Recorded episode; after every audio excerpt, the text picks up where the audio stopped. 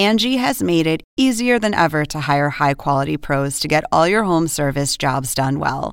Just bring them your project online or with the Angie app, answer a few questions, and Angie will connect you with local pros who match your specific needs. Or book a service instantly at an upfront price. So join the millions of homeowners who use Angie to care for their homes and get your next home service job done well.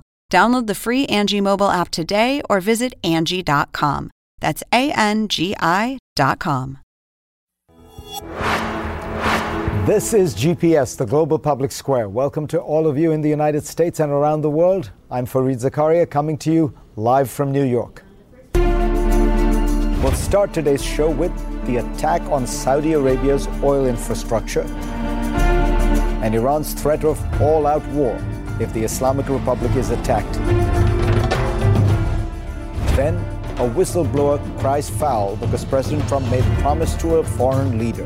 We'll dig into that story. Also, what to make of Israel's election results. All that with a great panel. And an interview with the Secretary General of the United Nations. This is a threat now. On Monday, he will convene the globe to call for urgent action on climate change. Will it work? Finally, with almost 8 billion humans on the planet, we're constantly interacting with people we don't know. Are we too trusting of them? Malcolm Gladwell gives us the answer. But first, here's my take. The enemy gets a vote. American military leaders are fond of using that line. General James Mattis used it so often, it's sometimes attributed to him. In fact, it's a nugget of wisdom dating back to Sun Tzu, the Chinese military strategist who counseled that one must know the enemy. And it describes the central mistake of Donald Trump's Iran policy. In a confidential memo that was later leaked, Britain's then ambassador to Washington wrote something that most observers knew anyway. Trump pulled out of the Iran deal largely because it had been signed by Barack Obama and with no thought toward a day after strategy. But while the decision might have been made for domestic political reasons, it has unleashed serious geopolitical consequences. The Trump administration's strategy, such as it is, appears to be to double down on pressure on Iran, force other nations to abide by America's unilateral sanctions, and bet that this would cause Iran to capitulate. Iran's initial reaction was actually restrained. It simply sought to bypass the U.S.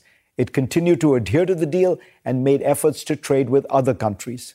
This failed. Because of the dollar's centrality to the international financial system, the sanctions worked. Iran's economy suffered a big blow and its oil exports plummeted. European countries, furious about the abuse of the dollar's role, tried to create an alternative payments mechanism, but so far it has not succeeded.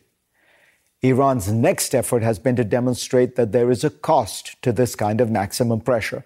It has harassed ships in the Persian Gulf, reminding everyone that 20% of the world's oil supply goes through that narrow body of water. It shot down an American drone, signaling to the Pentagon that it has the capacity to disrupt America's intelligence and reconnaissance in the region. And now, Tehran seems to be behind a precision attack on Saudi Arabia's main oil processing plants, a strike effective enough that it initially shut down half of Saudi oil production. The message is clear hostilities with Iran would spill over throughout the Middle East and disrupt global oil supplies. The enemy voted, and its behavior was the opposite of what the Trump administration expected. Maximum pressure on Iran did not moderate its behavior or make it come crawling back to the table. Instead, it provoked Iran to retaliate. The status quo of sanctions is hard enough on Tehran that it must feel it has less to lose by acting provocatively, even dangerously. There is also the reality of domestic politics within the Islamic Republic. The Iran deal was unpopular with hardliners in the US, but it was also unpopular with hardliners in Tehran. They predicted that Washington would renege on its promises. Once Trump pulled out of the deal, they claimed vindication. There is a line that Jim Mattis has in fact coined, and it's about allies. Nations with allies thrive, and nations without allies wither. It's striking that America embarked on this new risky strategy toward Iran with support from few allies. Trump treats European allies poorly to begin with, it appears to be the main reason Mattis resigned as Secretary of Defense, they too have a vote. And far from helping, they are actively seeking to thwart America's policies towards Iran. In The Art of War, Sun Tzu writes that victory is only possible with a leader who knows when to pick his battles and is prepared. Defeat is all but guaranteed with the leader who is reckless, mercurial, and prideful. Timely analysis from the 6th century BC. For more, go to cnn.com slash Fareed and read my Washington Post column this week. And let's get started.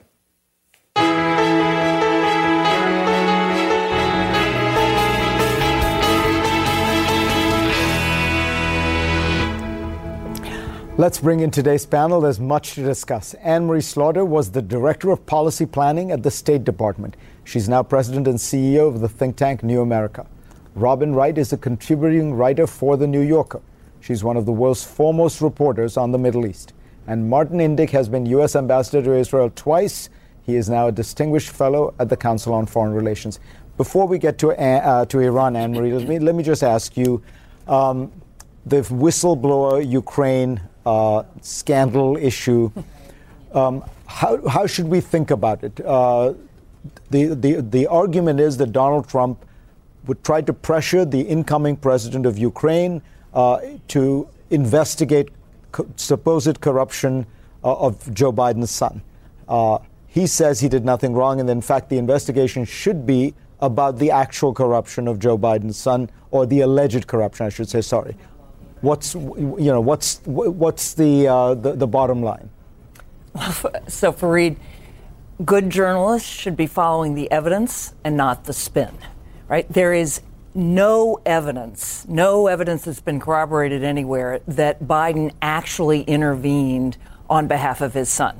There's evidence that Hunter Biden has done things that are embarrassing uh, to the vice president that's an old story when we talk about the kids of, of uh, presidents and candidates, and indeed it's, it's true of President Trump as well. There is evidence, or there appears to be evidence, from an inside whistleblower, not a partisan on the campaign trail, but an inside whistleblower, that Trump, in fact, asked a foreign government to investigate the, one of his political opponents. That, if true, is inviting a foreign government to intervene in our domestic politics on behalf of the president. That is a very serious offense. But that's what the story should be. We should follow that evidence and not give credence to an effort to then bring Hunter Biden into everything. Uh, all right, we're going to we're going to move on because we have so many things to talk about. Uh, Robin, you have some new reporting on uh, U.S retaliation for the Iran or the, the strikes on Saudi Arabia that many are attributing to Iran. Uh, what has the U.S. done, and do you think it will be enough, or is the U.S. thinking it has to do more to push back against Iran? I think the U.S. is considering a whole range of options, uh, but we know, I know from sources that uh, the U.S. did strike a cyber attack on Friday, first reported by NetBlocks. Uh, my sources confirm that this happened, but it's happened. This is not the first time, and the United States did this in the aftermath of the Iranian shooting down uh, the U.S. drone as well. And this has become a regular pattern. Cyber warfare happens much more than any of us know because it's invisible. But the administration uh, at the UN this week is also going to push very hard to build this coalition, maritime coalition that will protect tankers, but also will have a major naval deployment around uh, Iran that will send a signal, you know, we're watching, we'll act, uh, don't mess around with us again.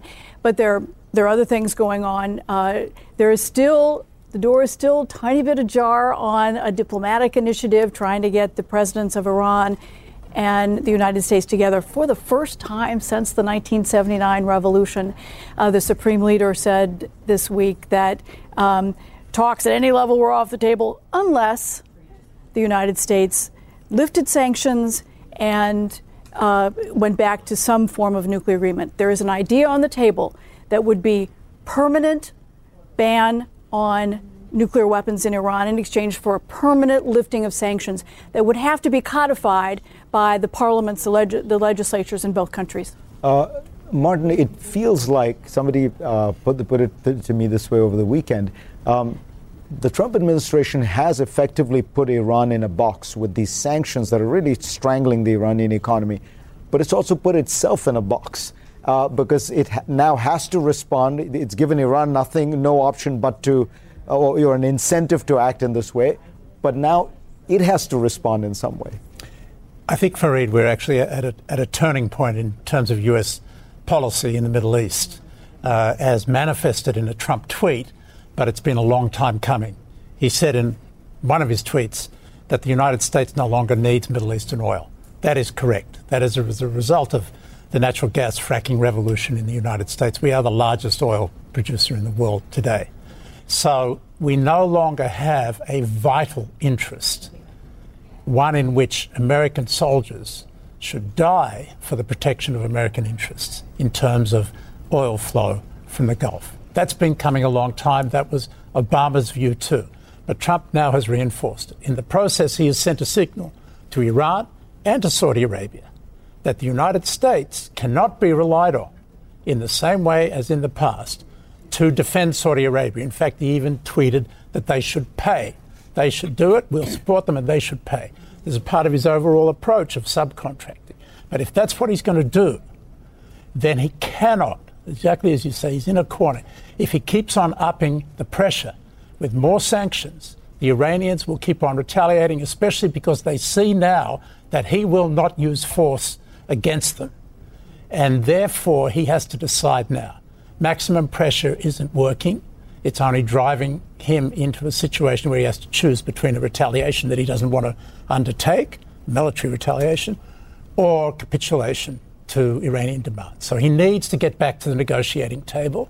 He needs to use the sanctions as leverage. He needs to offer waivers in order to get back to the t- table and at the same time do these kinds of disavowable acts that make it clear to the Iranians that there is a price to be paid. Robin, you covered the Iran Iraq war. You've mm-hmm. talked to mm-hmm. people like Foreign Minister Zarif many times this year. Could, would the Iranians be willing to give Trump some additional concessions so that he could claim victory and say, I got a better deal than Obama? I, actually, I think the Iranians recognize that, it, that Trump doesn't want to use force and that he would like a deal, and that there may be more guarantees in turn for Iran out of this because to lift sanctions permanently, Trump would have to go to Congress and and make sure that the next president doesn't turn around and undo whatever was agreed under President Trump. They're looking for some kind of permanent arrangement. And so I think there's an incentive still for both sides. But how do you do that after 40 years? Uh, the president of France has been instrumental in trying to get the two sides together. Events over the past week have seemed to disrail that. But the fact is, uh, nobody's ruling out diplomacy yet. Anne Marie, 30 seconds. It, this doesn't seem like th- this has been planned out by the Trump administration. In other words, they're ratcheting up pressure on Iran, uh, but it doesn't seem as though they know what they want. No, they don't have a strategy for actually getting a better deal. They pulled out of the deal. And now I keep thinking this is this is the, Cuban Missile Crisis, where where Dean Rusk said we're eyeball to eyeball, and the other guy just blinked. That's what the Iranians are saying. And we don't, as Martin said, we don't have any way of getting out of that except by doing things we don't want to do. All right. When we come back, Israel. What is up for Bibi Netanyahu next? Will he remain prime minister or face prosecution? I'll ask Martin Indyk, the only person to have served twice as U.S. ambassador to Israel.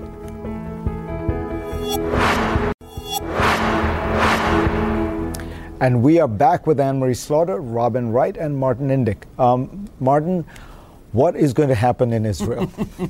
it's complicated. uh, the magic number is 61. That's a majority of the seats in the Knesset, which uh, somebody needs to be able to pull together in order to form a government. In this phase of government formation, the president, Ruby Rivlin, has to decide who will get the first chance to form the government, whether it will be Benny Gantz, the leader of the main opposition party, or Prime Minister Netanyahu. Uh, it looks today as if Gantz will get the nod because today the Joint Arab List, which is the third largest party, they got 13 seats, came out and said they would, they would tell the president that they would support Gantz if he tried to form a government. This is the first time they have actively exactly. been willing to participate this, in government. And, and, this is a kind of revolution in terms of the role of Israel's Arab citizens and their representatives in terms of coming into the mainstream of Israeli politics in a responsible way. And Benny Gantz has kind of welcomed them in, uh, as opposed to Netanyahu's incitement of them beforehand and his attempt to intimidate them boomeranged. They came out in larger numbers, got three more seats than the last time in April, and helped to reduce his chances of forming a government. So now that the chance, I think, will go to Gantz. Can he put together a government? He has, with Arab support, whether inside his government or outside, probably outside, 57. So he's four seats short. The man who has the swing vote is the man from Moldova, Israel, Israel Beitenu uh, party, Yvette Lieberman, and he has eight seats. And he said he will only support a national unity government. Gantz has said, yes, national unity government with the Likud, but not with Netanyahu. So it's a kind of Game of Thrones. Lieberman is the kingslayer, and we have to remember it's not over until the man from Moldova sings. Uh, Robin, does it matter that, that uh, Donald Trump seemed to um, distance himself from Bibi, saying our relationship is with Israel, implying not with not with any individual.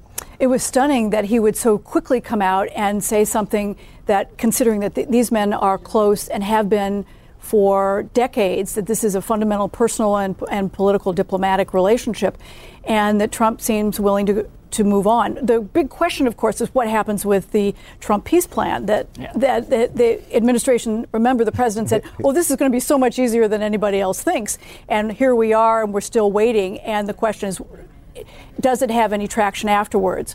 Uh, what does the president do next in trying to cement this. I mean, one of the great tragedies is we're now more than a quarter century since the last real you know, big peace effort, and we're nowhere closer. The roadmaps, all the plans are out the window, and it's lost uh, the kind of momentum that it had. Um, before we go, Anne Marie, I have to ask you. I noticed Elizabeth Warren surging everywhere, and it occurred to me since you were here you were on the Harvard Law School faculty with Elizabeth Warren. In fact, you were on the faculty that hired her. Yes. Um, what do you make of it, and what do you think? Her, you know, what are her chances? Well, the, th- the thing to know about her time at Harvard Law School, she was one of the best teachers. She was a spectacular teacher because she can explain very complicated things to a wide range of people, which serves her well uh, now. She was also somebody who didn't play the academic game of law and economics theory. She did empirical work about bankruptcy. So if I look back on what she was like as a colleague, she really was focused on ordinary people and what happened to them, even in an environment that privileged fancy models, economic models. So I see a lot that is helping her on the stump right now. And you, you notice she, after this, uh, this Ukraine business, and I should point out, by the way, there is no evidence that Hunter Biden broke any laws uh, on the one hand, and th- there is an argument that Trump did the, you know, pressure the government on the other. She called for his impeachment. She has called for his impeachment early on. She said the Constitution requires it. It's not about politics, it's about law. Since then, she doesn't talk about Trump. She talks about her vision for the country. This incident meant she again said, yes, we need to impeach, but then very quickly pivoted back. I think the Democrats can take a lesson from that. She's doing well. She's talking about a positive vision for the country. Thank you all. Fascinating conversation. Next on GPS, the Secretary General of the UN, Antonio Guterres, on why he thinks the world is ready finally to act on climate change.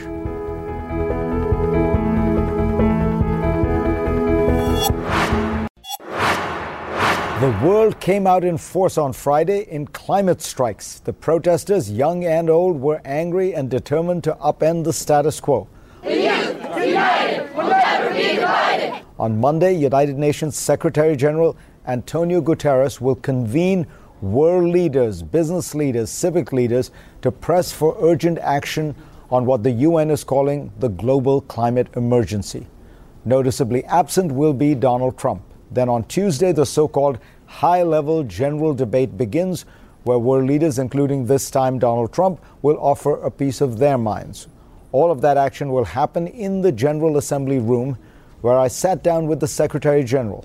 Before his appointment as Secretary General, Guterres served as Prime Minister of Portugal and went on to be the UN's High Commissioner for Refugees. Mr. Secretary General, thank you so much for doing this. It's a great pleasure to be here. People have been trying to get the world to take the climate crisis seriously for a while now. And honestly, it doesn't seem to really work. Why do you think you will succeed when others have failed? Because I think things are changing very quickly. Climate change was perceived as a problem for the end of the century. But more and more, the reality is proving that climate change is a problem today. And uh, it's not only a question of glaciers melting or the bleaching of corals. Uh, it's becoming a serious problem with uh, terrible storms being more intense, uh, more frequent, and with more devastating consequences, not only in the global south, but here in the United States. Uh, uh and we see public health problems. Uh, uh, according to the World Health Organization, the combination of climate change and pollution kills 7 million people per year. We see heat waves killing people in Northern Europe. we see tropical diseases going north. Uh, so more and more people are feeling that climate change is impacting on them today. And this is changing public opinions. You have seen in the results of the uh, European elections how climate change all of a sudden became the issue. One year before it was migration. Last time in the European elections was climate change. And I saw recently a poll uh, here in the US, and I could see there is an overwhelming majority of American citizens that consider that climate change is indeed a very meaningful threat and that it requires a solid uh, government action. So I think things are changing. The public opinion is waking up. The youth is making fantastic campaigns, and the business community is starting to work seriously. Uh, central banks are including climate change risks we see rating agencies uh, including climate change risks. Uh, we see more and more big asset managers representing trillions of dollars divesting from fossil fuels. And uh, uh it is clear for me that uh, in the civil society, in the business community, in cities, in states, and with the general public, there is more and more this conscience this is a threat now. And obviously, governments tend to follow public opinions, as we all know. Governments tend to follow society. And so I'm starting to see governments also understanding that they need to act. We still have emissions growing. We are still not there. Climate change is running faster than what we are. But for the first time, I'm seeing more and more countries accepting that they have to be carbon neutral in 2050. I see more and more countries giving full priority uh, to um, renewable energy, uh, phasing out coal. Not, in, not everywhere, we still have a very serious coal problem, especially in Asia. But I think that the momentum is being gained, and I'm hopeful that we'll be able to accelerate this momentum in the next decade. And it's vital, because the next decade is the take it or leave it. Either we do it in the next decade, or it will be irreversible to have a catastrophic situation in the end of the century you mentioned coal in Asia, and it seems to me that in some ways is the single biggest piece of this that, that doesn't seem to be going away. Uh, countries like uh, India, even China, which is making some strides on, on green technology, they still use an enormous amount of coal to, to power their, you know, to, to produce electricity. And coal is very cheap and very dirty. Do you get a sense in your conversations with Asian leaders that there's any hope that this will change? Yes, we are discussing seriously that question, and I hope this will change. And the main reason why this will change is that renewables are becoming cheaper than coal. Coal is still easier to do. Uh, you can have a turnkey uh, power plant uh, easily built. Renewables, uh, special solar, although still require a little bit more planning, more capacity to build, etc. But it's and, cheaper and to now. store. Let's be honest. Until you can find a way to store it in the night and when it's not. But windy. again, with, if you have a combination, I mean, my country, Portugal, has a very high uh, percentage of renewables, still with some fossil fuels. But again, the combination makes that uh, if you have an adequate uh, uh distribution, uh, you, you can live with a still a very meaningful increase of renewables, namely in Asia, without undermining uh, that capacity. And on the other hand, the storage capacity is also improving technologically very quickly, and we believe it will be a solution uh, very soon. I saw a poll recently of 28 countries, I think it was, and uh, asking how many people believed in climate change. The, the United States had the largest number of people who did not believe in climate change. The Trump administration is moving in ways to undo some of the things that the United States has done, particularly on car efficiency standards. How much of a problem is it that the world's leading power has a government right now that is actually actively trying to reverse some of the, the issues that, that, that had been It resolved? is a problem, but uh, governments have less and less influence in countries as a whole. Uh, what we see in the US, even if it's probably the country where you have a bigger number of people disbelieving, there is already a solid majority believing. And it is in the US that we see uh, very interesting uh, uh, developments in the business community. It is in the US that we see uh, states, uh, they will be present in our summit, uh, cities, they will be present in, in our summit, companies, and the public opinion more and more putting pressure in relation to the need for the US also to give a positive contribution to climate action. So, my belief is that all these things, of course, sometimes take take time. The influence of public opinion in governments take time. But I'm optimistic about the future contribution of the US to climate action. Mr. Secretary General, pleasure to have you. Thank you so much. Pleasure. Thank you very much, too. Next on GPS, we teach our kids not to trust strangers. Don't talk to them, don't take candy from them. But once we become grown ups, are we too trusting of strangers? When we come back, I'll talk to Malcolm Gladwell, who has a great new book on the subject. Malcolm Gladwell was a relatively obscure writer for The New Yorker when, in the year 2000, he published his first book, The Tipping Point. Since then, there's been Blink, Outliers, What the Dog Saw, and David and Goliath, all New York Times bestsellers, most of them at number one. Now he has a fascinating new book out. This one is called Talking to Strangers What We Should Know About the People We Don't Know. Welcome, Malcolm. Thank you, Fareed the core of this book uh-huh. is about how we encounter people and whether we trust them and don't trust them. Yes, it is. It is about the strategies we use to make sense of um, strangers. Um, you know, if you think about this from a kind of evolutionary perspective, we evolved um, in uh, intimate groups, family groups, ethnic groups, where all the strategies we use to communicate with each other were carried out and honed on people who we had a great deal of history with, and more than history, intimacy with. Um, it's only in the last couple of hundred years, you know, a tiny, tiny, tiny fraction of our time on this planet, that we've um, been forced into regular communication with people outside those groups. And so we're taking strategies honed in one context and using them in another. And the argument of the book is that they, the strategies don't work or they don't work well when they're transferred from affinity groups and intimate groups uh, to people who we, with whom we have no history or nothing in particularly in common. And is the core issue that you are uh, instinctively trusting of small of groups within your small family type setting, and you know when you apply that to a broader group, you can get fooled very often. You can get yeah. So this is an idea. It's one of the core ideas in the book, and it comes from a really brilliant psychologist named um, Tim Levine at University of Alabama, and he's trying to answer the question of, from an evolutionary standpoint, why are we so easily fooled? Does it make any sense? You would think that over time evolution would have favored people who were good at detecting lies because they would have an advantage. And Levine says, actually, no. That's wrong. The people who have an advantage from an evolutionary standpoint are those who trust implicitly, because trusting implicitly allows you to have far more efficient communication. It allows you to build organizations, it allows you to develop social rituals and functions and all kinds of things.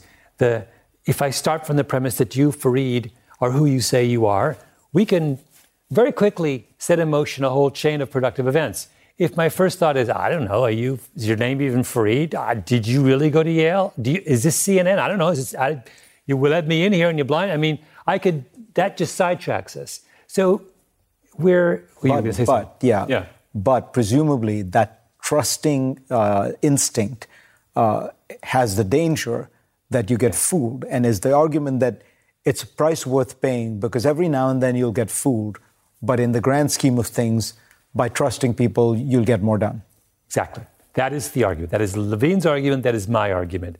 And I don't think we're aware of this trade off. And I think every now and again, we get in trouble when we're fooled, and we think that being fooled is somehow a sign that we are negligent or incompetent. And um, we overreact and we build institutions that don't trust anymore. We give up on the very thing that made us human. So I have a, a chapter in my book, for example, on the Penn State case. The, Jerry Sandusky was a football coach at Penn State who was found to be a serial child molester. And he was convicted and jailed. But then prosecutors started going after people at the university and convicted the athletic director, the vice president of finance, and went after the president of the university, a guy named Graham Spanier, saying that they were implicated in this because they should have known that he was, they should have acted on these minor suspicions. They should have known he was a child molester. I feel incredibly strongly that that's absolutely the wrong, that was the a travesty of justice to go after the administration. They, you can't ask people, we should be celebrating people in positions of authority for the fact they build trusting communities. And we should accept the fact that once in a generation, one, some university president or some other institution head is going to be misled. But that's the, do you really want the opposite? Do you really want to have running your universities or your schools or your, you know, um, uh, companies, people who are so paranoid that they would suspect the worst of their employees? No. Up next, more with Malcolm Gladwell. He'll answer the question Should you have trusted Adolf Hitler? Don't miss it when we come back. It was 81 years ago this month that Britain's Prime Minister Neville Chamberlain flew to Munich, where he signed a non aggression pact with Adolf Hitler and along with the other major European powers, accepted the so called Munich Agreement, which allowed Germany to take a swath of Czechoslovakian territory. On Chamberlain's return to Britain, he declared he had secured peace for our time. We know how that ended. Malcolm Gladwell discusses this history in his new book, Talking to Strangers What We Should Know About the People We Don't Know. He's here with me now. Neville Chamberlain, at, at core, uh, signed the treaty he did, the Munich uh, uh, Accord with Hitler, because he trusted him. He yeah. trusted that Hitler would keep his word and that he was not going to take over any more of Czechoslovakia. He was not going to invade Poland. He was not going to do anything else. Mm. Um, was Chamberlain right to be trusting? Uh, he was he was wrong to base his judgment of Adolf Hitler on a face-to-face encounter. The paradox of Chamberlain and Hitler is the people who got Hitler right were the ones who never met him, and the people who got him wrong were the ones who did spend time with him. Um, I'm very interested in how we can be led astray by face to face encounters. So that's a perfect story for my purposes that Chamberlain should have stayed home and read Mein Kampf, right?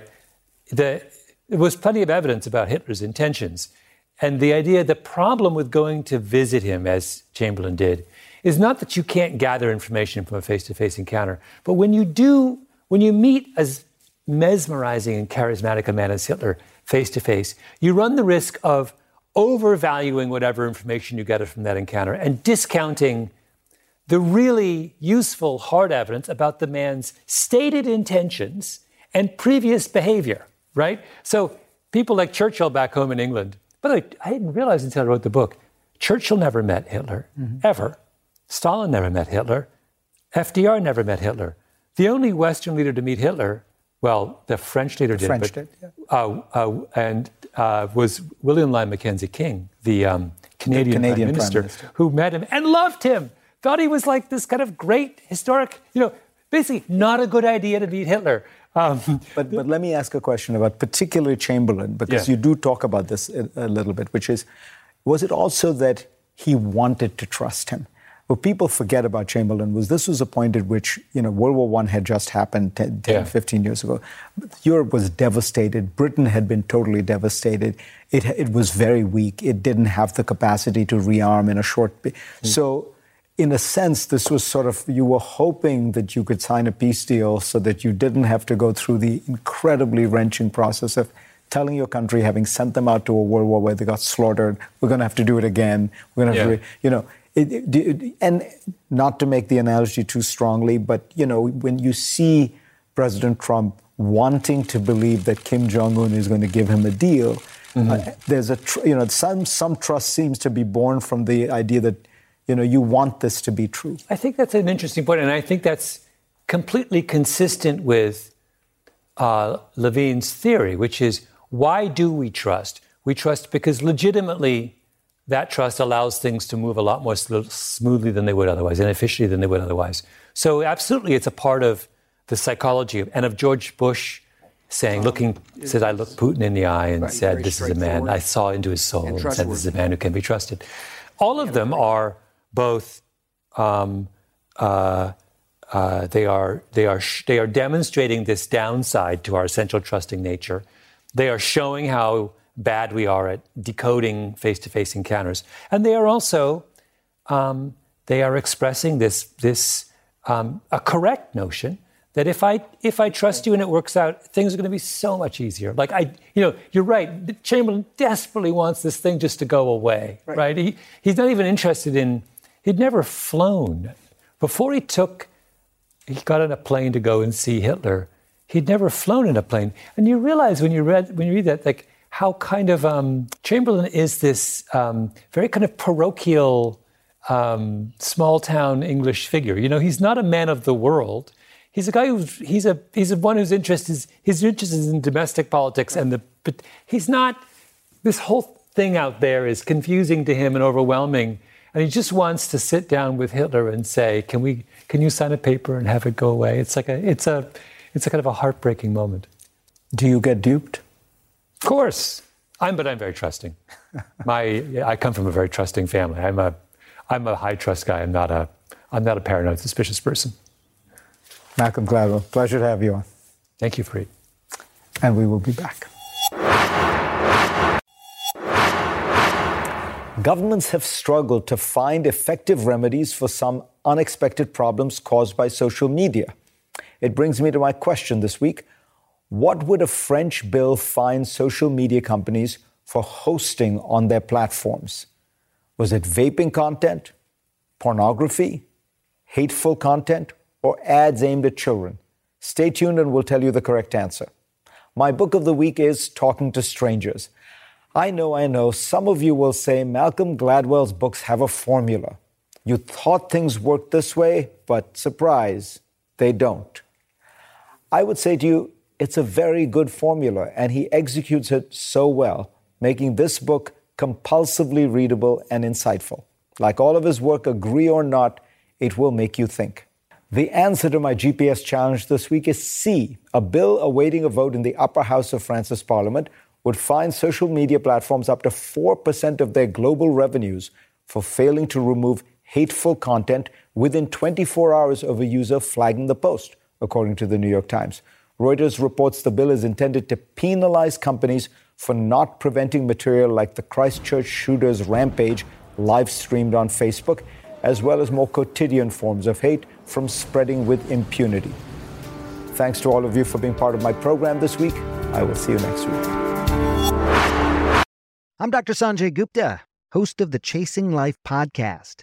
In honor of our 10th season, we want to hear from you. Leave us a message at 470 396 0832 and tell us how you chase life. It could be used on an upcoming episode.